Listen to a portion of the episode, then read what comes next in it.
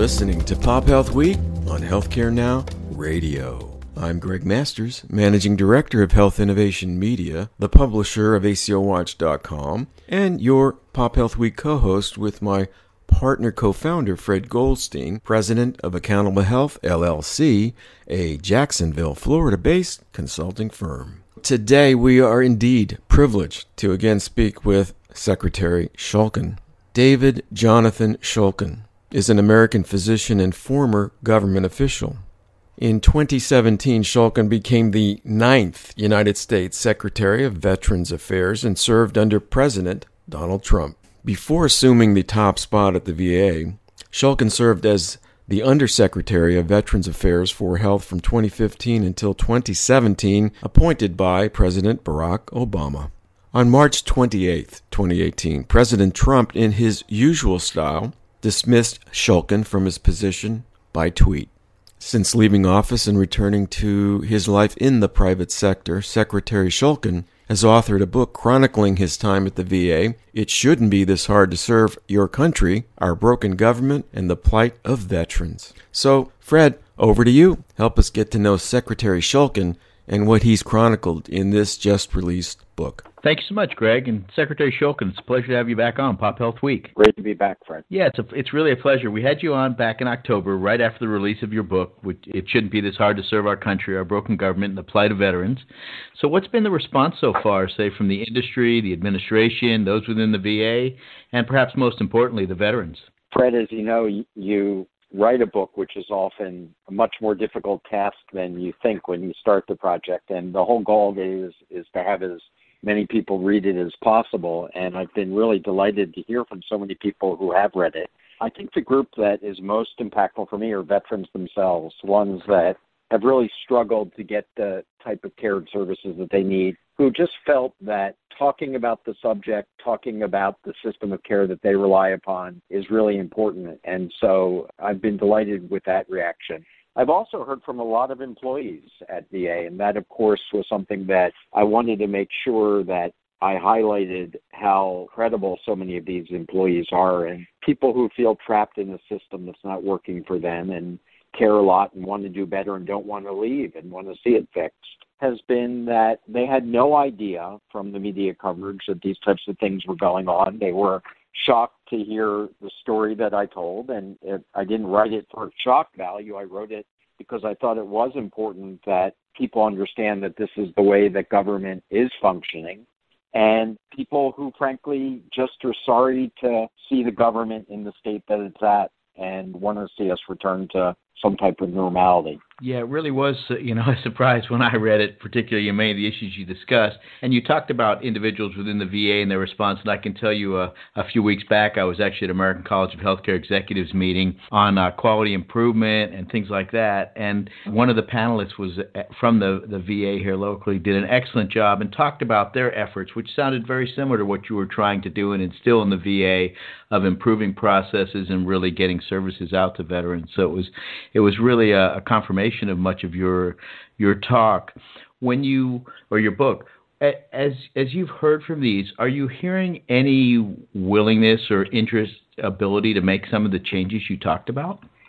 I'm not, unfortunately. I think what happens is in a system as big as the federal systems are, people feel that they are just one little piece of a much larger bureaucracy. And so, so it's a very unempowered feeling. And so what you have is a lot of people who are trying to survive or suffer through a system that's not working for them without any real place for them to go. And I think when they do reach out to me, they're they're really asking, are there places to go for these types of reform efforts? And it's one of the things that I think without having the ability to have an honest dialogue about what the current situation is like, it's very, very hard to see policy change. And so people wait a long time and get frustrated. And unfortunately, I think we're seeing more often in government today the, the brain drain, the people that, frankly, you don't want to see leaving the government because they're dissatisfied because they know that they can do better and they get so frustrated they just leave for the private sector and i think that makes the system actually perform uh, less effectively than if they had a had an outlet in which to get their issues addressed effectively. And you came from the private side, went into the government to serve, and, and are now back out on the private side. Within this whole amalgam of VA, public, private, where does it go? Where do you think that fits? You talked about some in your book. Could you elaborate on that some more and how much privatization we should see or would be appropriate? I think you know, when I entered from the private sector, I had a very open mind on this issue. Uh, all that I knew was what I had been hearing about in the media was was how broken the system was and and how veterans were suffering. And when I actually got into government and saw the way the system worked, I saw a very complicated picture. I saw incredible work being done and and care being delivered with compassion and and with competency that, frankly, I think surpassed in many cases the private sector. On the other hand, you couldn't really do anything but conclude that the issues of the veterans were bigger than what the VA could do alone. And so I came to the conclusion that the best fix, if you looked at it from the veterans' perspective, which is really what I hope that anybody who's in leadership is looking at it from their perspective, the best solution was going to be a hybrid system where it was a strong, functioning, sustainable VA working with a strong, vibrant private sector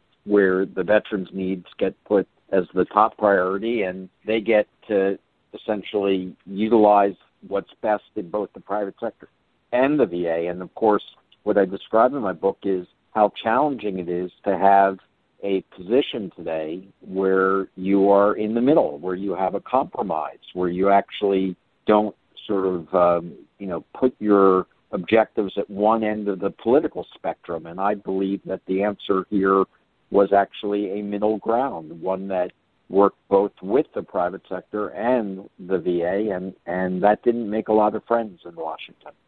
Mm-hmm. And and that's interesting because as you talk about, you're trying you talk about a middle ground from a healthcare service delivery model, and obviously it appears in the political realm today there's no middle ground in the political spectrum. Is that just sort of lined up, and that creates the inability to to create a product that sits in the middle?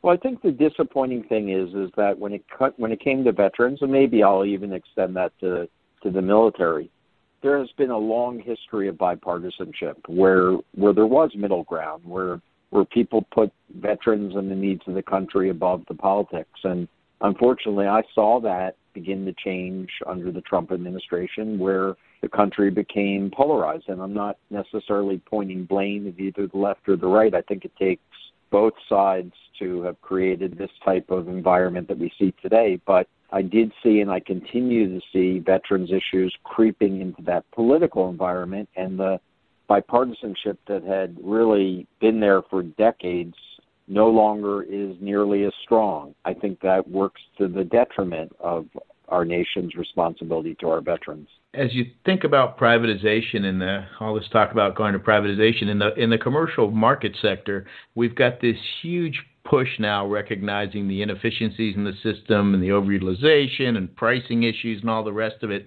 Was the VA looking at some of those where it was appropriate to privatize as maybe looking more towards a value based care model, or were they still saying, well, the system out there is fee for service, we're just going to pay for it that way? Was there any of that going on? Unfortunately, there wasn't a lot of it, and the reason is is because legislatively VA was restricted to a fee for service system that was not able to adjust its fees. It was fixed on the Medicare fee schedule. And of course, if you think about describing a fee for service system that essentially has a fixed fee schedule, that really sounds very, very much like healthcare was back in the 70s and 80s. And all of the payment reform that has happened and the understanding of the impact of quality to payment and value-based payments and accountable care and you know risk-based payment systems. All that has not been allowed to develop at VA because of the legislative requirements to pay on the fee schedule. And one of the things that I was able to uh, get into what is now known as the Mission Act is a organization in VA that will be allowed to innovate and experiment on the payment side. So it's much like the Center for Medicare and Medicaid Innovation Center that has had so much impact on the rest of the country with payment reform pilots and bundling of health care and accountable care. So that that has now been established where there is a Center for Innovation in Payment in VA with the idea that we should be doing these exact things that we've learned in the private sector that have been effective, bringing that to VA and introducing new payment models. I think that I've not yet seen that center become active, and so there needs to be champions within VA who have both the experience and the vision to be able to bring what has been working in the private sector to the Veterans Administration. And then there needs to be the support in Congress to be able to allow that innovation center to be able to test and demonstrate what it believes will be effective. And so Congress has oversight over that center. And so it is going to require a partnership between VA and Congress for us to see these types of changes implemented. Given what you discussed in your book, about you know these groups of outsiders sort of overseeing the VA and putting pressure on it in a number of areas. Do you think that center will go anywhere, or will it just be left?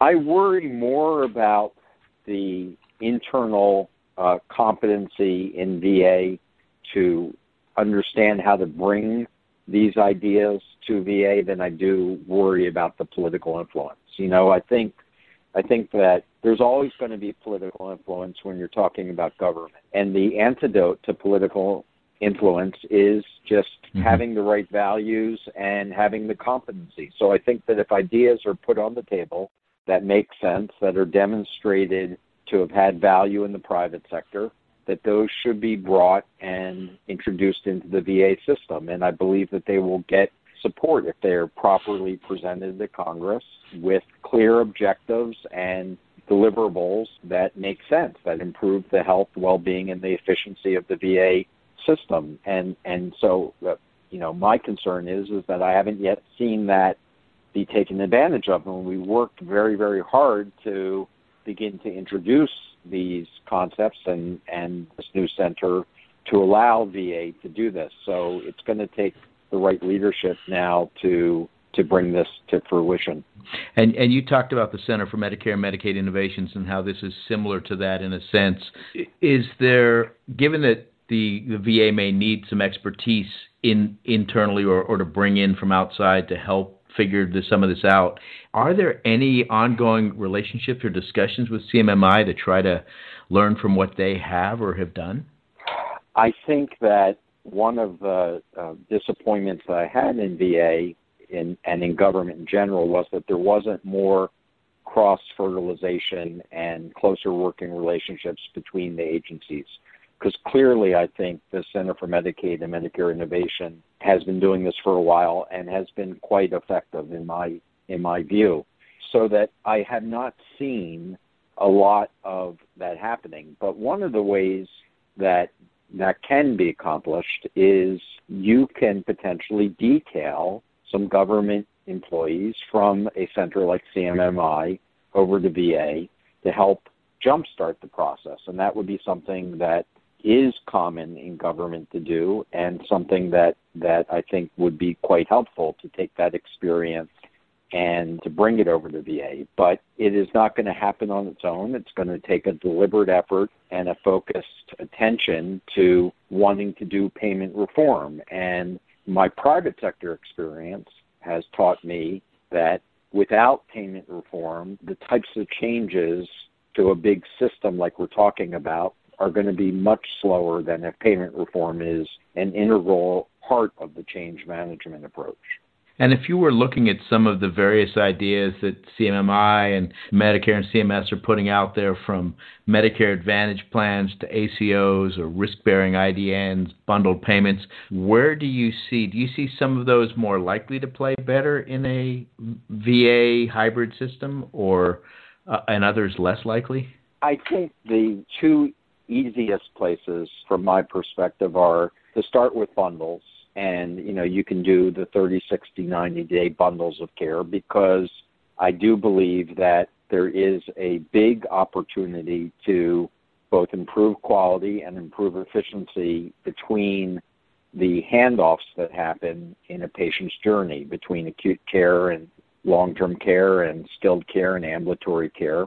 And then, secondly, I believe that with the amount of business that the VA does with the private sector, now somewhere around $13 billion a year and growing with the Mission Act, that just tapping into those organized systems of care that already exist in the private sector and are used to value based payments or risk based payments, that if VA was able to pay and use the contracts similar to the way that commercial payers use those contracts, that they could take advantage of the exact type of quality improvement systems that are being put in place by the private sector. So I think those are two relatively safe and easy approaches that if VA had the legislative approval to be able to do that, that's where I would start. And you talked some about care coordination between, you know, the, the VA sector and, and the private sector.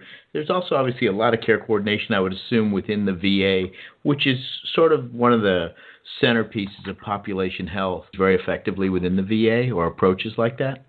Yeah, I do believe that care coordination in the VA system, while certainly not perfect and there are opportunities to improve it, does work fairly well. That the 30 year history of having an integrated medical record, of having, you know, most people geographically based in medical centers and with a singular focus on a mission for improving the well being of veterans has allowed a communication system and a coordination system that, frankly, I think creates some of the improved outcomes that we see in the VA system when you compare it to the private sector. The private sector tends to be more fragmented. There's you know more patients that are getting care from ver- from different sites. Where in the VA system, that information tends to be held in a singular database. So the area that I think uh, concerns me the most is is now that we're seeing more veterans getting care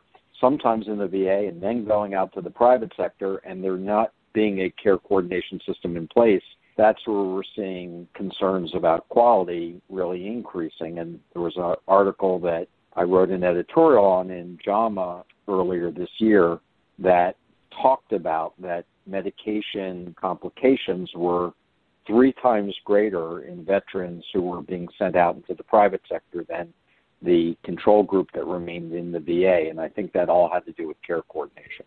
You mentioned the VA learning from the private sector, some of the new payment models, et cetera. What are some of the things you think the private sector can learn from the VA that you experienced?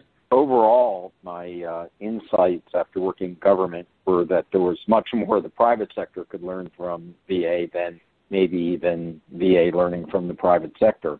And the unique superpower of the VA, I believe, is is that VA is in many ways freed from having to worry about the third party insurance payments and having to focus and prioritize its activities where revenue is greatest because the VA receives essentially its budget from Congress and told your job now is to do what's right to take care of veterans. And so VA is allowed to focus on things that frankly the private sector doesn't have the freedom to because the private sector wouldn't get paid for them. So I'm talking about things like focusing a lot of attention on the social determinants of health and you know VA can focus on things like transportation and housing and food and different types of social support systems that frankly the private sector just doesn't have the ability to focus on. In addition, VA can look at integrating behavioral health care and physical health care into a singular unit of care where that often has been challenging in the private sector to get reimbursement for that type of service. So when you look at so many of the activities that VA has had success in in population health and in and in behavioral health, that would have been challenging to have accomplished in in traditional fee for service payment systems. But as we start moving towards more risk based systems and population health approaches in the private sector, I think many of the approaches the VA has been doing now for decades begin to make a lot more sense for the private sector, and they should be looking at what can be learned from the VA's experience.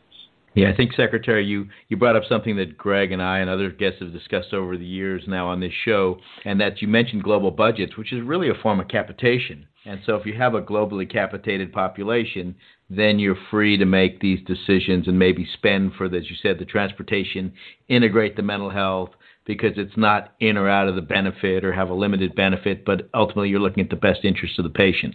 So that's sort of how you view that and perhaps where the commercial market should move? I do think so. I think that, you know, the more that I've had a chance to experience healthcare both as a healthcare executive and a patient, I'm pretty convinced there's no perfect system, you know, and I don't think that I certainly wouldn't want anybody to, believe that I was arguing for a total government run system or a monopolistic payer system. But I do believe that there are some true advantages to getting away from what is a complete fee for service system and integrating the approaches that you've talked about with a with a global cap, but I also believe that there has to be a way to retain the ability to reward for those that are working harder, reward for quality, reward for value, and there has to be a way to make sure that innovation and experimentation in terms of the scientific advances that we've seen are allowed to continue and allow what has made the American healthcare system so good to continue to be able to be sustainable. So I think you know, interestingly, how we started by talking about that there needs to be the ability to compromise from political ideologies to really looking at the evidence about what works and what doesn't work, I believe you're going to end up with a system that has somewhat of a hybrid component between the capitation system and the fee for service system. And you mentioned innovation. Are there any things you see out there in the innovation front that excite you now? I see incredible innovation and and opportunity. I think that the one thing that I again, you know, always am relearning is is that things often take longer in healthcare than you initially would would think that they would. So I don't want to I don't want to oversell or hype some of these innovations, but I certainly think the whole promise of personalized medicine whether it's genomics or proteomics or you know the ability to personalize a person's health prescriptions and not just on the medication side i think is fundamentally a change in the way that we diagnose and treat patients. I do believe that the overused term of artificial intelligence will continue to have a big impact on improving the way that we deliver care. I believe our use of remote monitoring is going to have a big impact on the way that that we deliver care.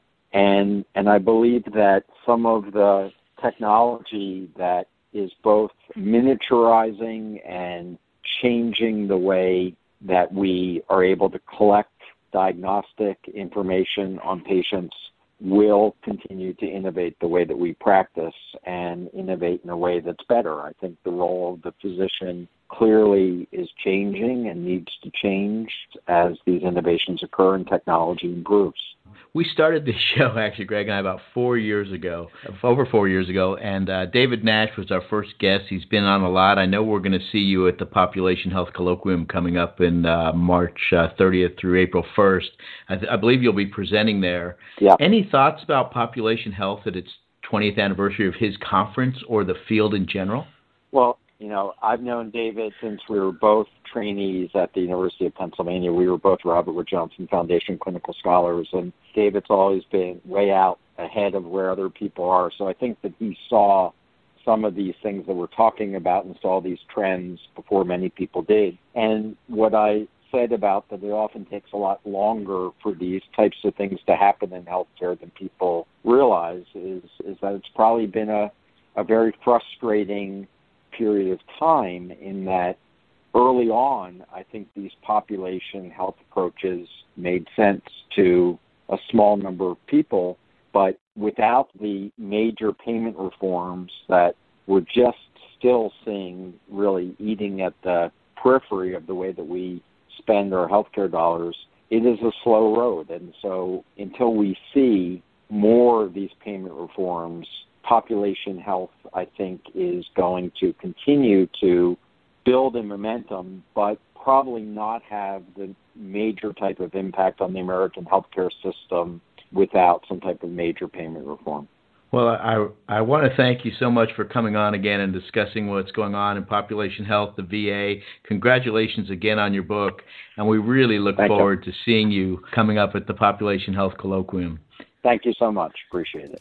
Back to you, Greg. And thank you, Fred. That is the last word on today's broadcast. I want to thank Secretary Shulkin for his lifetime commitment to public service and the healing arts in particular, including his passion to serve the men and women of the United States military through the national treasure of the Veterans Administration. For more information or to order Secretary Shulkin's exceptionally informative and timely piece, It Shouldn't Be This Hard to Serve Your Country, Our Broken Government, and the Plight of Veterans, see the link in our program description at Pop Health Week or go to pophealthweek.com. For Pop Health Week, my colleague Fred Goldstein, the Honorable Secretary Shulkin, and Healthcare Now Radio, this is Greg Masters saying, Bye now.